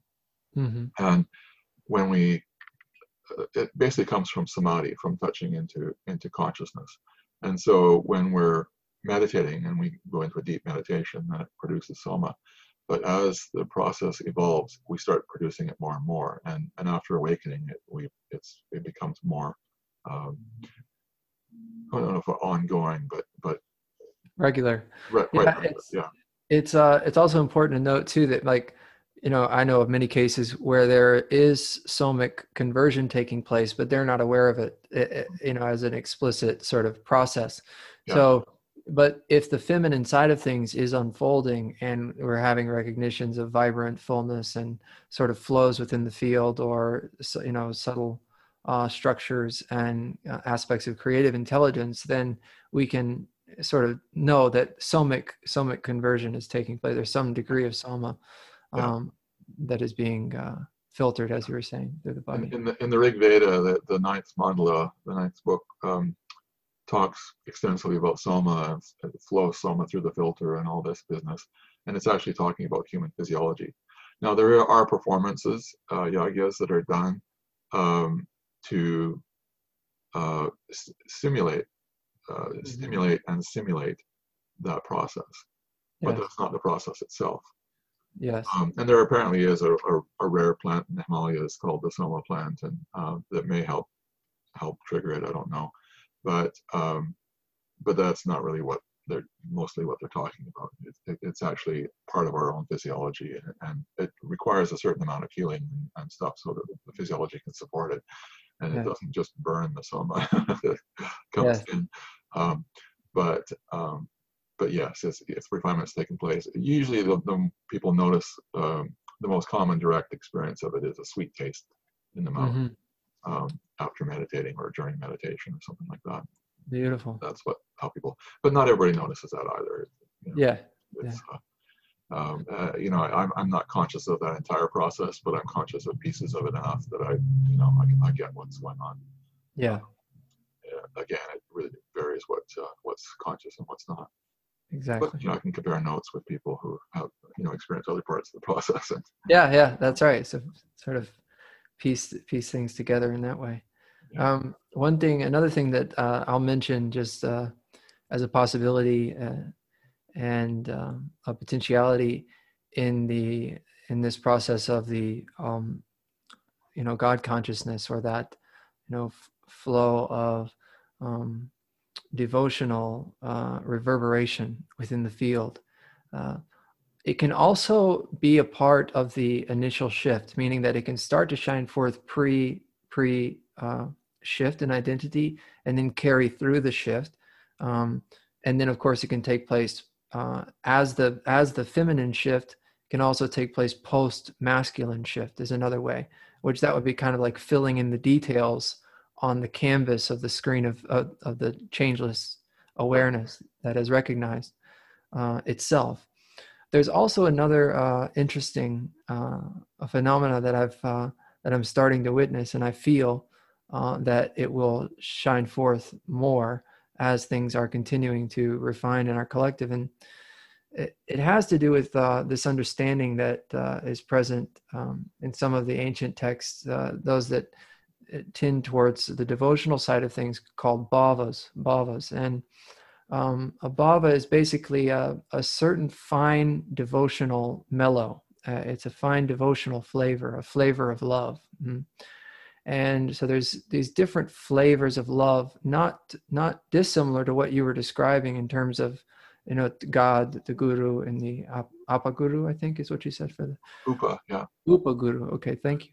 And um, and these are you know there's different uh, there's different names for them. Um, madhurya bhava is uh, uh, one where that flow of love actually is um, relating to divinity as a lover as a lover. So we hear the term beloved used sometimes in in in this context. And what is uh, interesting and what i'm seeing and what i'm sort of bringing forward is a non-dual understanding of this. Oftentimes it's characterized in in in more of a dualistic way um, in reference to the sense of the jiva being in love with the divine and there being uh, some relational aspect there. But actually uh, the possibility and the potentiality is that this can show up uh, in uh, completely unified status as a as a lilic um, uh, flow uh, of devotional unfoldment or love um,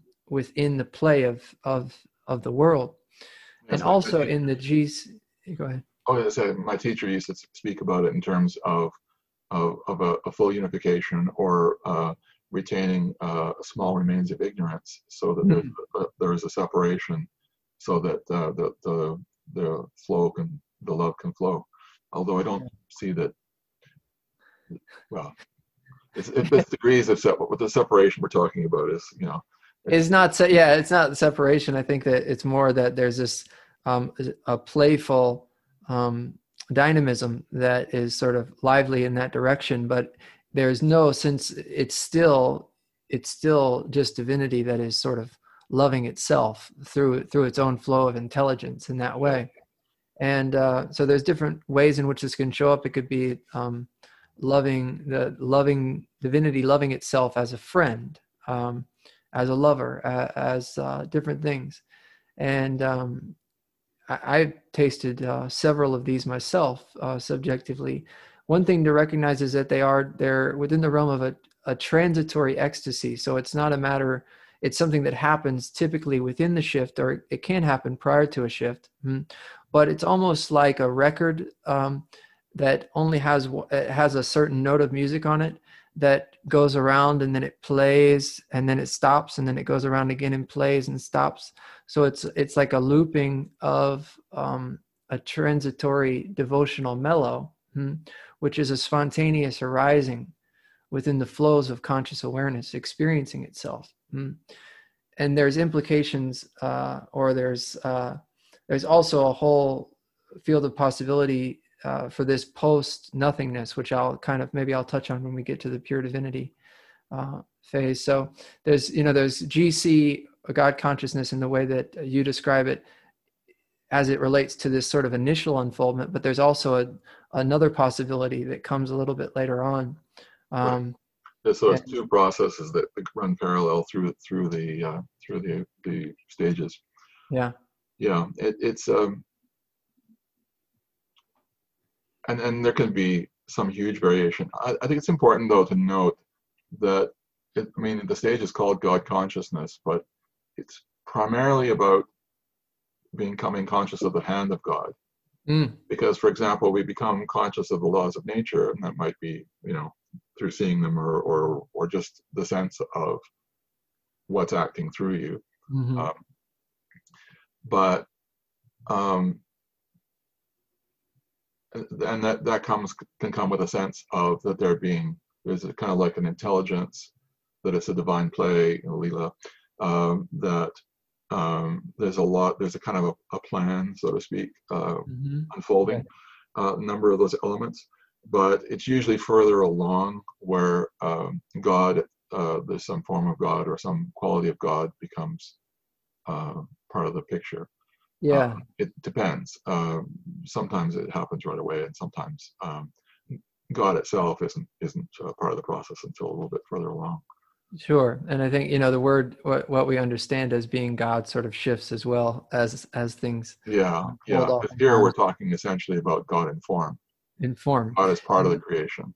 Um, yeah, and talking about you know source divinity, um, mm-hmm. which is much deeper. Uh, much deeper. Yeah. And that's a that's a uh, another just important thing that to touch on while we're here, and when we get to that uh, to that talk, we'll we'll talk more about it, but the difference between recognizing the divinity in the self and the self in divinity um, and that is uh, that's quite a quite a um, big uh, distinction but in reference to the the hand of god uh, which is such a beautiful way of holding it and and, and is really the way that it shows up uh, for many it, it still can be within the realm of, of a formless recognition of divinity, but it has to do with the divinity of conscious awareness, the divinity of conscious awareness.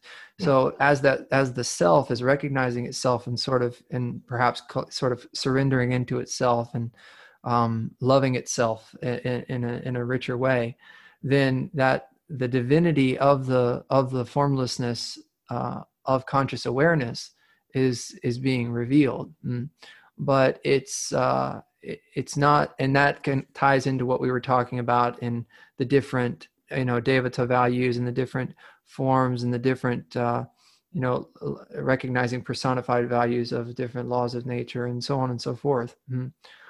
But it, for many i think i've i've the ones that i've seen it's it is just kind of like a formless recognition of the divinity of life the hand as you were saying the hand of god how things are perfectly placed and all fit together in a very very intricate and um, beautiful way and yes. and those kinds of things yeah yes uh, hmm. i think it's important too to mention here because um, we got the this we've been you know I've, I've, used the god word some some people actually avoid they talk about celestial consciousness or or uh, divine consciousness or something like that to avoid the God word because it has so many connotations for people. Mm-hmm. Um, it certainly had for me as well. Um, but the key to recognize here, we're not talking about belief. This isn't about whether we're, you know, I believed in God or didn't believe in God or or whatever. Um, that's all in the in their field of mind. Mm-hmm. What we're talking about here is an unfolding experience. Yes. So that we're we're coming to the divine in a direct way. And like I mentioned earlier, you know, after having that little experience with the with the the the beings, um, I was kind of reticent when higher forms of of basically forms of God started to show up, and uh, I didn't, you know, I was kind of reticent to to that because mm-hmm. because of my previous experience and so on like that. Um, so coming to the to the uh, reality of it, you know, it unfolds in stages. We couldn't possibly go straight to divinity. We have to kind of, because it's so much more refined than, than, than and, and yet it, you know, where, where the celestial perception is, is so much more refined than the average person's uh, uh, experience. So it's, it's, there's a whole process for, for the unfolding of consciousness to itself and for that refinement to take place to more and more refined levels. And as I mentioned earlier on, you know, it depends on where we started as well. Some of us come in with a lot of refined perception already ples- uh, present, and some uh, takes a while to uh, to uh, uh, embody that. Yes. Yeah. And another another point that's important, there can we as we talked about, we certainly um, um,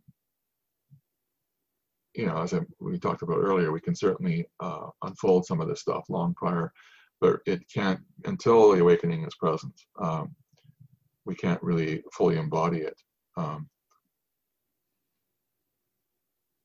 uh, until uh, self-realization, until until we, until we've had an awakening.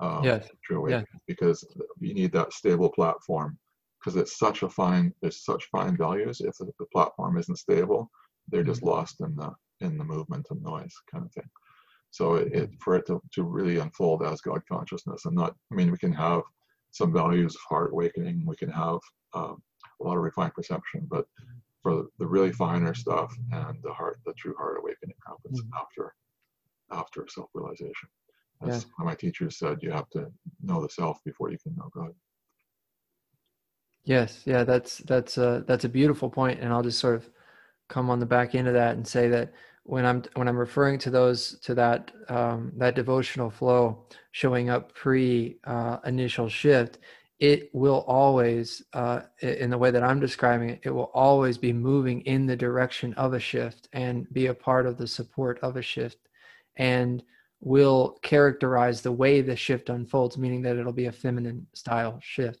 So it it it's not that oh there's some flowery things and some nice you know things that are kind of passing by and then but we still feel stuck in separation or whatever no it's that that the the heart is expressing as an opening into a shift in identity mm.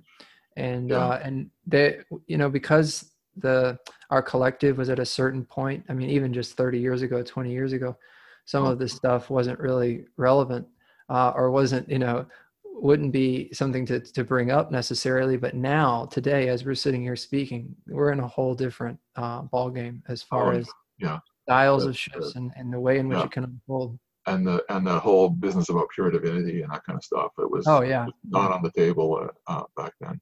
Yes. Uh, and yet now I, I know a bunch of people have had the, um, those shifts. Um, yeah it's a it's a remarkable time we're in and and it's a tricky thing that that early in that approach because it's we're we're moving towards something we've never, you know, it's not in our, our range of experience for in that for awakening. Um, we have no idea where we are or how we're doing. Mm-hmm. And I get people asking me on a regular basis, like, "So where am I?" And they send me a short yeah. email and expect me to. I get that one too. Yeah, but that's that's the thing. It, it you you can't really tell from. I mean, you can have symptoms, but you can have symptoms for decades. Sure. Uh, of course, we're in a time now where where it's not going to take so much time for a lot of people, um, but but you know, there's going to be more more variations. But um, but yeah, it's a, it's a tricky period to try and but but it's the mind trying to figure it out. The mind wants to control it, and so the yeah. mind wants to know where it is so it can control it. Mm-hmm. But the mind doesn't really actually want you to wake up, uh, uh, and and it, because it, it, would lose control, and that's not what it wants. Mm-hmm. So there can be this dance in there. Like I, I remember at a certain point that I realized that the mind was using memories of spiritual experiences to pretend to be, you know, awake. And it was creating these conflicts between experiences of the self and mm. the ego, which was basically just ego fighting with itself as a distraction. Yes. And uh, and I noticed like sometimes there would be a falling back and and you know, but all of a sudden there would be a really intense itch in my leg, mm. or there would be uh, some just random distraction just to bring the attention away from it. Falling asleep. I've seen uh, that one. Yeah. Yeah, yeah. uh, that happens quite a bit at our at our retreats sometimes. Oh, fatigue, fatigue can be a stress too. Yeah, right. But but it's but it was interesting to to see the number of machinations that the ego want going through to try and, and keep control. And you know, I, I basically wondered how in the heck I was ever going to wake up because mm. of, you know but there was still the idea that I was going to wake up and I was going to do this. Uh, but again, that's the ego wanting to do and control, and you know, so it's like this whole tricking it. And essentially, what happens has to happen is the self just gets loud enough that it sees yeah. itself, um, and then it and then it uh, and then it happens. And again, there's a grace element there. I have noticed though one one thing that's quite important. Very few people wake up solo just hmm. out of the blue. Yeah, certainly it does happen, but uh, um, it's rare. Yeah, yeah, it's much more rare. And uh, what typically happens is is somebody wakes up with a catalyst, mm-hmm. and uh, so the the most typical catalyst is essentially going on a retreat or or to a satsang or some similar event where you're with the awake. Yes, the awakeness in them can stir the awakeness and increase the volume of the awakeness in you. Yes, and uh, yeah, I, I go on retreats regularly with a, a fellow who, who uh, Lorne Hoff, who has this real skill with uh, increasing the intensity mm-hmm. of the silent presence, the, the awakeness of consciousness in the room. He tries to have um, a majority of people on retreats uh, awake too. Um, and it, you know, now they're doing them online and it, it's still quite effective. Mm-hmm. And so it, it um, so he kind of cranks up the intensity, and if people are ready to shift, they shift, and then he and then he moderates it with flow.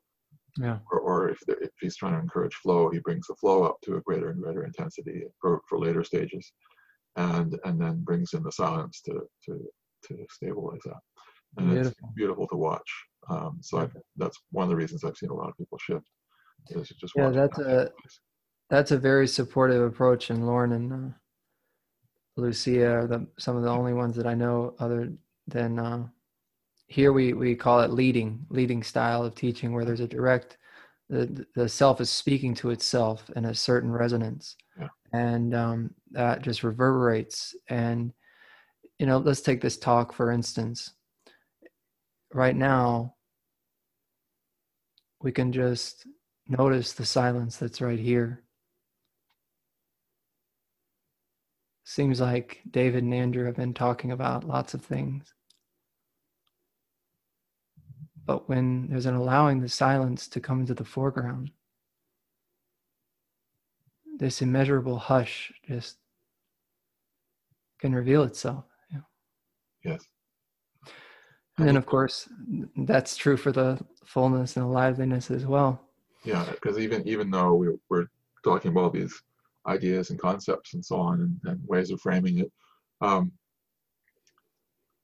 there's still a conversation of the self with itself taking place here. Exactly. And, and I've had several from our previous conversations. I've had several people contact me and talk about the impact it had. Just oh yeah. Nothing, nothing, to do with the concepts. It's, exactly. Yeah, it's just a, the powerful presence and uh, uh, that takes place when those that are uh, in in this recognition come together. You know, the self just relating to itself, engaging with itself, speaking to itself about itself. Yeah. Yes, I have a lot less practice at doing it through speaking than, than you do. Mostly, I'm doing it through writing. But, That's another beautiful way as well. Yeah. yeah. But yeah. Uh, yeah. it's interesting. I, I've been surprised that some people felt it through just reading my work and the book mm. and so on. Yeah, but there's something. There's also that thing we talked about at the beginning, where there is that quality of, of us that actually is already awake, mm-hmm. and, and so it can be stirred by by hearing people who are awake speak. Beautiful. Or reading it or whatever. Yeah, whatever it means. Yeah. Yeah, that's right. We are the we are knowledge itself, and with a capital K, and uh, just sort of remembering that which is already innately known on an on a non-conceptual level. Hmm. Yes, and it's a fascinating process because just in the speaking, in the writing, this those qualities come forward. So mm. even though the person might not know something, that it can still come out in the words and, and you know uh, in whatever way and then there's kind of like a oh i didn't know that that's that's interesting beautiful yeah it just flows out because it, we come when there isn't the person trying to control everything it, it takes some practice but yeah. yeah that makes a difference doesn't it yeah yes. all right well i feel like we've uh covered quite a bit. I'm just checking to see if there's anything. It doesn't feel like there's anything that was left unsaid. So uh, this is going to be this is the first of this series of conversations. David and I have had many other, or I think four other conversations uh, where we talk about you know a wide variety of of topics. Um, but this is the first of a series where we're specifically addressing the different stages of uh, the process of enlightenment, uh, what I refer to as contextual modalities and what David refers to as stages of enlightenment. And uh, together we're just contrasting and uh, exploring uh, the, the, the two perspectives and what has been seen and, and experientially recognized uh, to be a part of this grace graceful process. Yeah. So we just acknowledge that grace and give all glory to pure divinity. I thank you so much for for being here, David. All glory. Thank you.